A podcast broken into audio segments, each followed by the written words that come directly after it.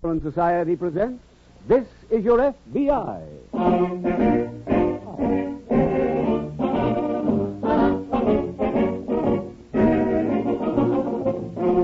This is Your FBI, the official broadcast from the files of the Federal Bureau of Investigation. Presented transcribed as a public service by the Equitable Life Assurance Society of the United States and the Equitable Society's representative in your community.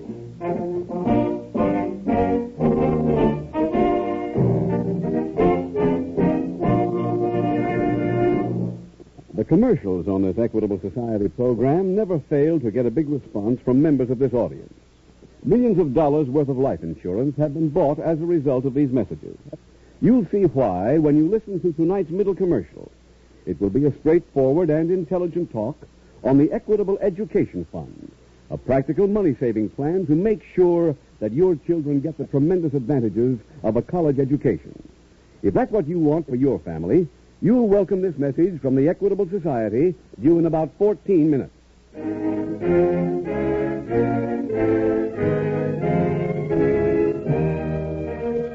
Tonight's FBI file The Swing Shift Racketeers.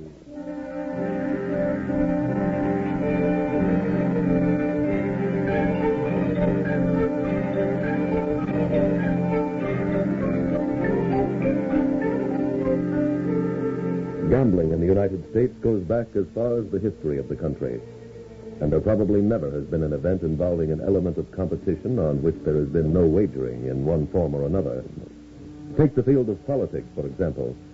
In the early days of the Republic, men running on opposing tickets always bet each other a new hat on the outcome of the election.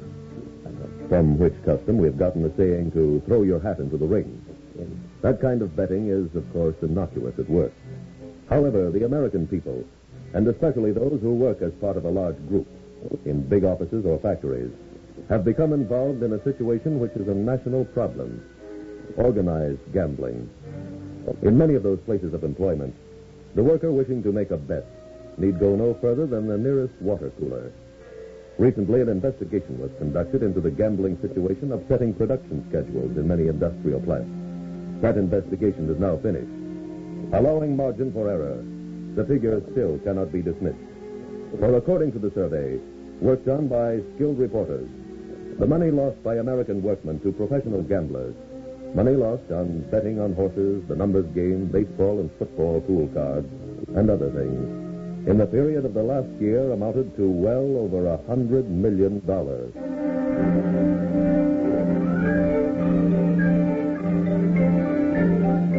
Tonight's file opens in a huge factory located on the outskirts of a large Midwestern city. A middle aged man stands watching raw material being fed into a machine. A second man approaches. Oh, Charlie. Where you been? Got here as quick as I could.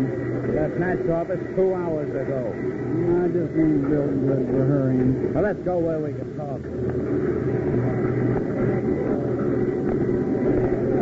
What's troubling you? Look, I wish you had my job for just one week. I don't want your job. In fact, I don't want any job. It ain't that I hate work. I just love it so much I like to curl right up and fall asleep beside it. Now, what's gnawing you? The collectors are holding out on us. How do you know? I had a guy around here all morning making bets on one horse. Only half his action was turned into me. You talk to the collectors? No, no, that's your job. Uh, there's one of them now. Where? Guy over there, taking a drink of water. What shift is he on, Charlie? Same as me, eight to four. He ought to be fixing to quit soon. Yeah, about ten minutes. And you got no problem, Charlie. When he leaves to go home, I'll be following right behind him.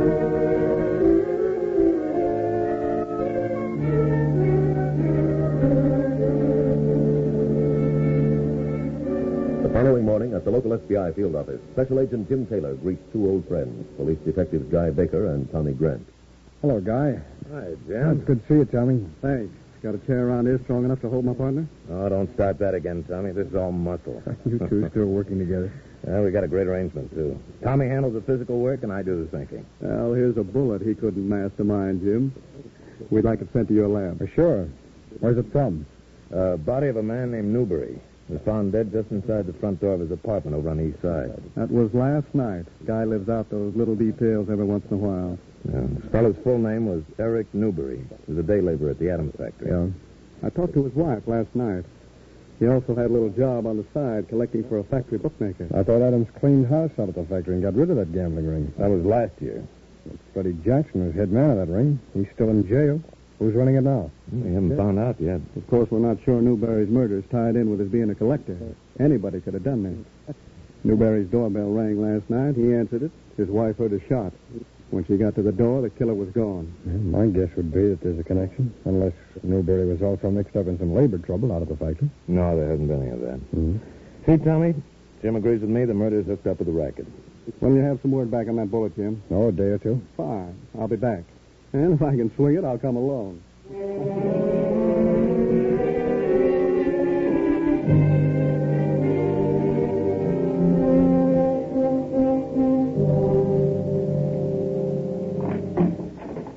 Well, come in, Charlie. You too, Rip. Sorry I'm late, Nat, but. uh, Just sit down. Let me finish signing these letters.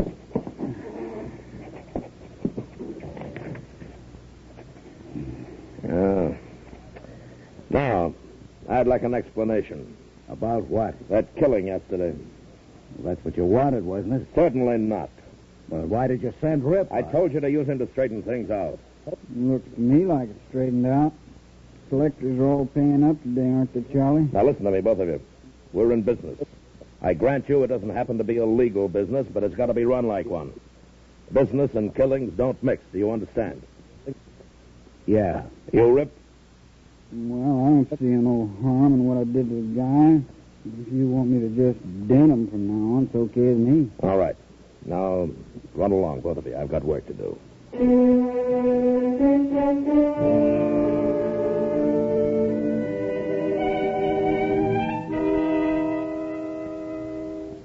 Any report from the lab on that bullet, Jim? No, not yet, Tommy.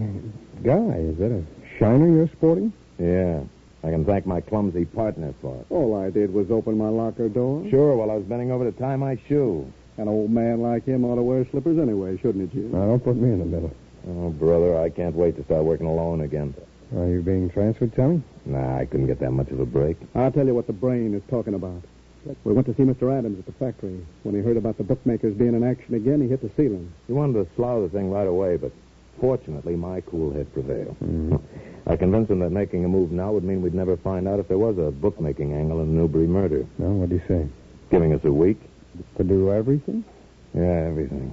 I complained at first, but then, as usual, I got an idea. Uh-huh. What he means is he thought of some extra work I could do. Yeah, our muscular friend here has a job at the Adams factory starting tomorrow morning. No, what department? The same one Newberry worked in? Mm-hmm. Didn't I see something in this morning's paper about the Newberry funeral? Yeah, it's being held in about an hour from now. We're going down to cover it. Say, uh, any chance of you hearing from your lab before the day's out, Jim? Well, there's no telling, Guy. I put a rush tag on it. The minute I get any word, I'll call you at headquarters.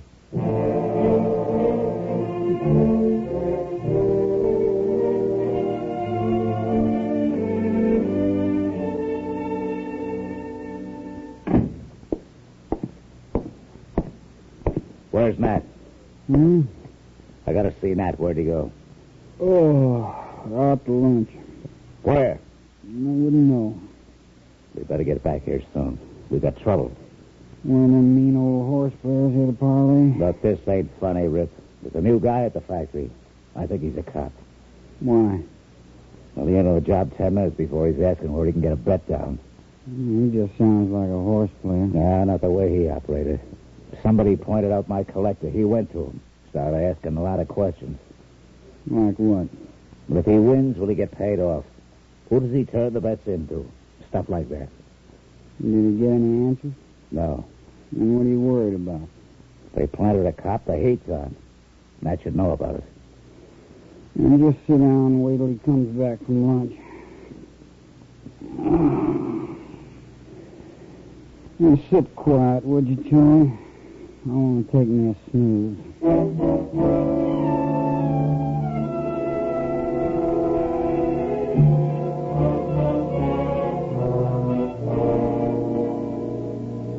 We busy, Jim? Guy, I've been waiting for you. I just got a report from the lab on that bullet that killed Newberry. We're in on this thing, too. Oh, it's nice teaming up with you again. What's the FBI angle? The bullet matched a couple in our unidentified ammunition file. Came from the same gun that was used in two murders earlier this year. Where? Both of them down south. Oh, got any detail? Yeah, but there aren't very many. One of the murders took place during the holdup of a grocery.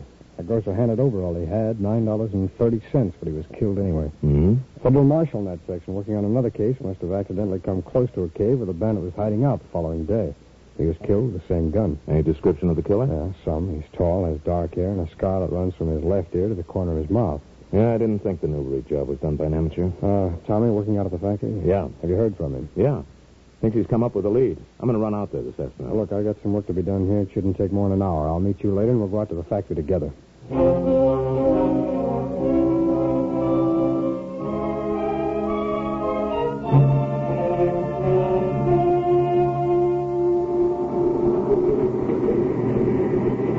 Hey, Bud. Me? Yeah. And you want to know who I turned my bets into? That's right. The guy's right outside. Just follow me. Oh. Okay. I told him the questions you asked. Said he wanted to see you. Good. I want to see him, too. There he is. The guy with the blue shirt. See you later. Hello there. Hi. See, you've been interested in betting on horses. Maybe I can tell you about it. Maybe you can. Come on, I gotta get something out of the supply room. Okay.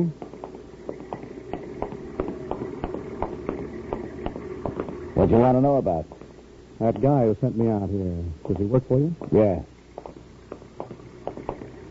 That's the information you wanted, ain't it? What makes you think that? Well, aren't you a cop? Yeah. I had you pegged this morning. Now, Just what are you doing here? Trying to get information about a man named Newberry? Newberry? Mm-hmm. I don't He worked here till he was shot and killed. know. Oh. On the side, he took bets. Well, I guess a lot of guys do that. I'm sure they do. And I'm also sure they all work for one man. Well, I don't know who that'd be, Mac. I only have one guy working for me. You just met him. Now, excuse me, will you? I gotta get some supplies out of here. Don't bother. Why not? You're through work for the day. What do you mean? You're coming with me to headquarters. No, he ain't. You took so long leading him there, Charlie, I pretty near fell asleep.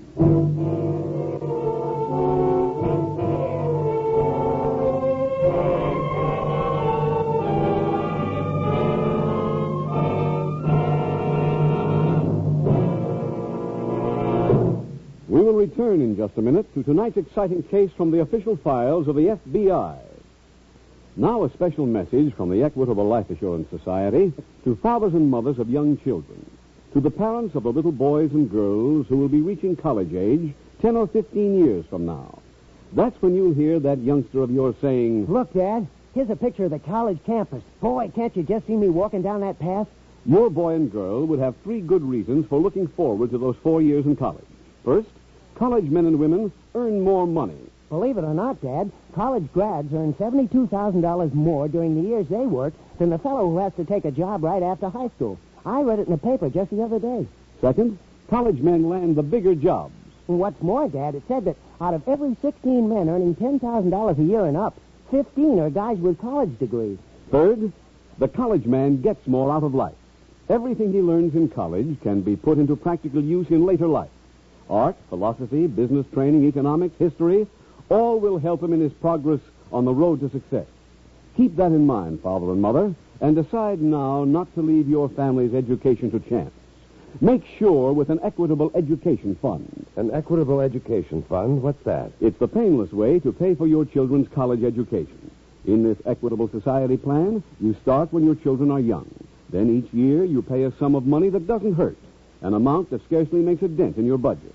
When your youngster's ready for college, the money's all ready for him. That's spreading the cost of education over 10 or 15 years instead of taking a beating in four. Right. Now, suppose the father dies or becomes totally disabled. Then no more payments are necessary. The fund becomes fully established. When the youngster is ready for college, he gets the same education as if his dad had lived. So don't delay a day longer. Let your Equitable Society representative show you how little it costs to start an Equitable Education Fund. All right care of this station to the Equitable Society, That's E Q U I T A B L E. the Equitable Life Assurance Society of the United States.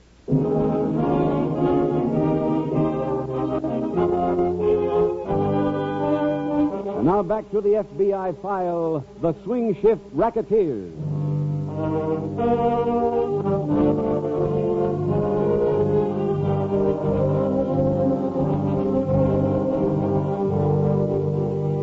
As mentioned earlier in tonight's case from the files of the Federal Bureau of Investigation, the factory in which this gambling ring operated is no exception to the rule. During World War II, when the laboring group in this country was greatly enlarged, it presented a field so lucrative, professional gamblers moved in and took over. They are still entrenched in some places. In a few cases, they operate with the knowledge of the factory owners, who mistakenly believe the gambling to be a harmless form of relaxation for their men. But this situation is of concern to more than the management of such industrial plants, for it directly affects every person in the nation. Take one factory in one city, and assume for the sake of discussion, it is geared to turn out a thousand items every day. Each workman, however, spends ten minutes a day on his gambling activities, so the plant turns out only 950 items. Since the fixed expense of operating the factory remains the same, the manufacturer who could charge a dollar for his product if peak production were maintained must charge a dollar ten per item. The extra dime you pay may seem insignificant, but multiply it by the number of items and also by the number of factories throughout the country where that takes place, and you realize one thing. While the workmen turn their dollars over to the professional gamblers, the bill for that gambling is paid not by them, but by every one of you. Tonight's file continues in the corridor of a local hospital a few hours later as FBI Special Agent Jim Taylor enters and meets Detective Guy Baker. I just got your message, Guy. Tommy badly hurt? No, Jim, his doctor thinks he'll be okay. Oh, then. What happened? I got slugged and beaten. Come on, we got permission to see him if we don't stay too long. All right. His room's only a couple of doors down. Doctors had any idea how long Tommy be later? Oh, two, three weeks if there are no internal injuries. Mm-hmm. His room. Mm-hmm. Doc, go ahead, Guy. Oh, thanks. Hello, boy. Hi, Tommy. I feel, Tommy. I'm taped up like a kid's baseball. Guy, I sure wish you'd been out there today instead of me. With that fat skull of yours, you'd have just dented the lead pipe and made the pinch. Yeah. Well, you see, Jim, see the luck I have? Yeah, I figured I'd finally be able to get myself a new partner. Yeah, I feel real sorry for you. Tommy, how much do you remember? Everything, Jim. I tried to make a bet this morning. Somebody pointed out the man who handled our department. What's his name? Uh, Joey North. I said I wouldn't give him any action till I was sure of getting paid if I won. Mm-hmm. I said I wanted to know who the head collector was. Well, this afternoon after lunch, he came and told me the head collector was outside. Yeah, go on, Tommy. I contacted him. He was on his way to a supply room. I walked along and questioned him. It was my mistake. Why, what do you mean? He led me into the supply room. That's where I got it. He gave it to you? Mm-mm. Another lad got me from behind. I saw his reflection in the window. Well, see his face? Well, he had a short, thin nose, long scar on his face. Hmm? I didn't really get enough of a look at him to draw his picture. But here, this is a sketch of what the head collector looks like. No, it should help. Um, Tommy, that scar on the face of the man who slugged you, does it run from his left ear to the corner of his mouth? Hmm? How'd you know? We're looking for him, too. Well, not much doubt now, Jim, but Newbury's death being tied into that bookmaking ring. No, I guess not. Guy, how about you going back to the factory and see what you can dig up out there, huh? Yeah, okay. Meanwhile, I'll go talk to this Joey North and try to get him to identify this picture that Tommy drew.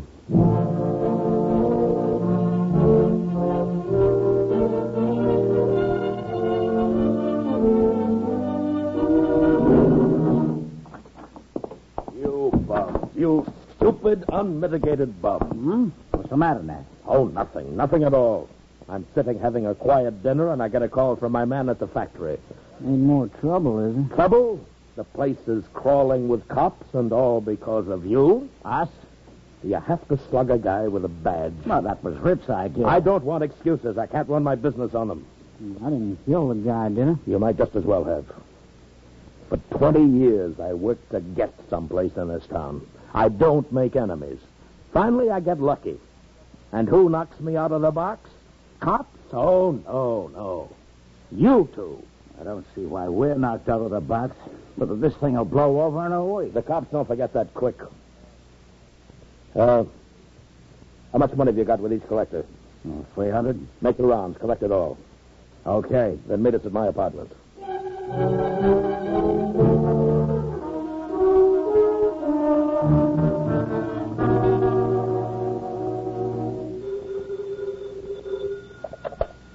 Personnel Department, Layton. Special Agent Taylor calling. Is Detective Baker there, please?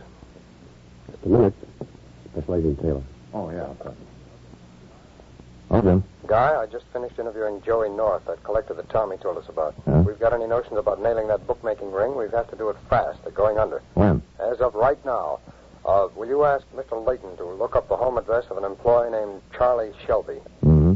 Uh, Leighton, would you get me the address of a Charlie Shelby, please? Yeah, he's doing it now, Jim. Shelby, the man with the scar? No, he's the head collector, the one whose picture that Tommy drew. North admitted he's been working with the ring and said Shelby had been by a few minutes before to pick up payoff money.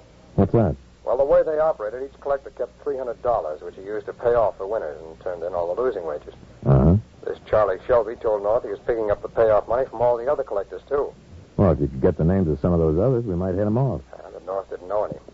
Uh, I uh, talked to a few of the men around here, and somebody... Oh, hold it, Jim. I think we got the address. Okay. Oh, thank you very much. Uh, Charlie Shelby's address is 935 Hudson Street. 935 Hudson. That's near where I'm calling from. I'll go by there now, Guy. I'll meet you at my office in half an hour.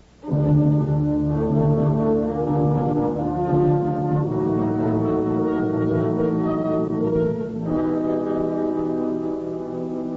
Oh, you had to wait this long for me, Guy. Oh, that's all right, Jim. Have any luck locating Charlie Shelby? Hmm. No, that address on Hudson Street was a fake. Turned out to be a laundry. The collector you talked to have any idea where Shelby lives? No, none at all. I checked everybody named Shelby in the phone book. Nobody even came close to answering the man in this picture that Tommy drew. Well, we got more than that drawing to go on. Hmm? Came up with an actual photograph of Charlie Shelby. It was in his employment folder. Hey, that's great. Having copies made of it now. Did you get anything else out of the factory? Yeah, an authorization from old man Adams to offer a thousand dollar reward for Charlie Shelby's arrest. That might help nail him, all right, but it won't bring in the man with the scar, and he's really the one I want. Nobody I talked to at the factory ever saw anybody answering his description around the place. Joey North did. When? This afternoon, just before Tommy was slugged, North saw him talking to Shelby. Oh, I don't know. What the people at the factory told me, Jim, Charlie Shelby wasn't the type to be head man of the ring. Well, in that case, we've got three people to catch. Well, if you get any other dope on him, Yeah, a couple of things. One of them's wrong, and the other one's just no help. what are they?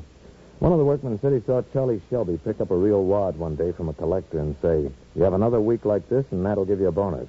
Nat, huh? Yeah. Only trouble is there must be a couple of thousand guys named Nat in this town. Uh, at least.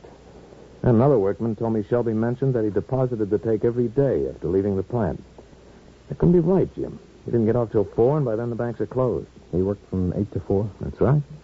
Well, the banks weren't open when he went to work, and they closed when he got out. Well, that means the only. Hey, wait a minute. Why, those two things might be all we need.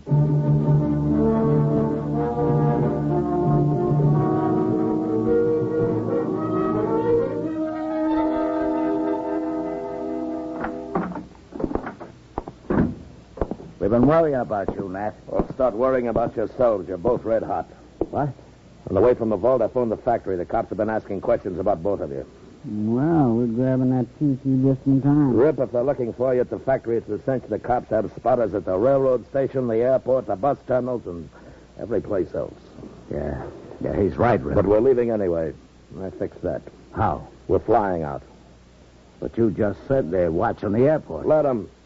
You know that airline flies to the track when the horses run upstate? Uh-huh. A friend of mine owns it. I called him, and there'll be a plane waiting for us. When? Pilot's picking us up on his way to the airport.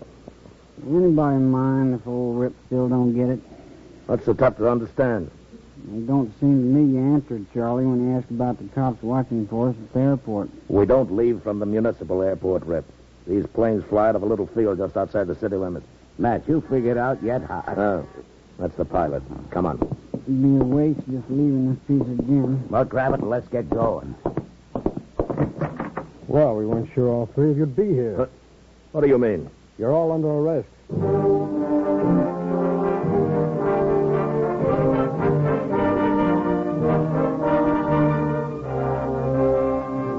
Rip Conway was tried in federal court on a charge of murder. After being convicted, he was sentenced to life imprisonment in a federal penitentiary. Nat Harrison and Charlie Shelby were convicted in state court for the murder of Eric Newberry and sentenced to terms of life imprisonment in state prison. The other members of Nat Harrison's gang were convicted of violating the anti-gambling statute and each received an appropriate sentence.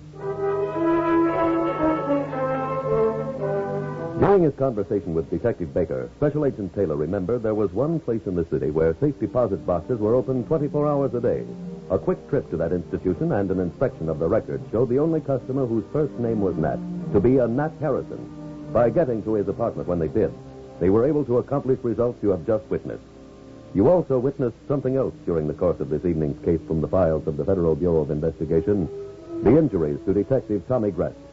While they fortunately proved not to be too serious, it is obvious they might well have been fatal, for they were inflicted by a criminal to whom the taking of a life was part of the day's work.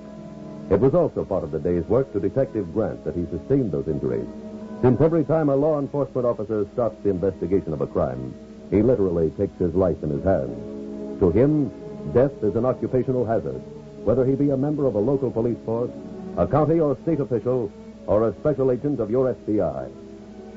In the past year, almost a hundred of those officers have been killed in line of duty, have been killed in defense of you, the American people.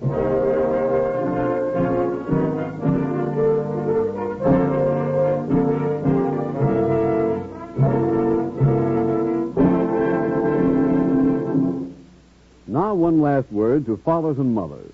Of all the things you can do for your children, there's no greater proof of your love for them than an equitable education fund. They'll be grateful for it as long as they live. Your boy or girl may only say a few words like, Thanks, Mom. Thank you, Dad. but you know from the look in his eye and the ring in his voice that he'll never forget your foresight in starting an equitable education fund. Right now, make that wise resolution to see your equitable representative soon.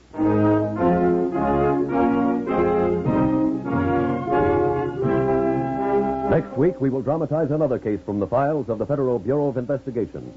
A colorful recounting of a human manhunt. Its subject, larceny. Its title, The Flophouse Frame Up.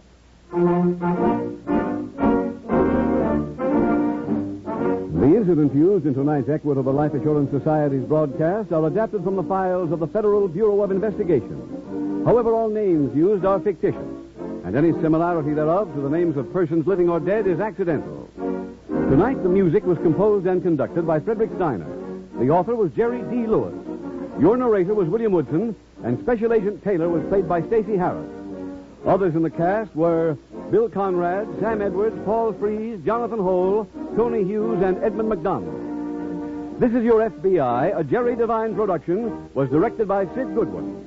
This is Larry Keating speaking for the Equitable Life Assurance Society of the United States and the Equitable Society's representative in your community, and inviting you to tune in again next week at the same time when the Equitable Life Assurance Society will bring you another thrilling transcribed story from the files of the Federal Bureau of Investigation.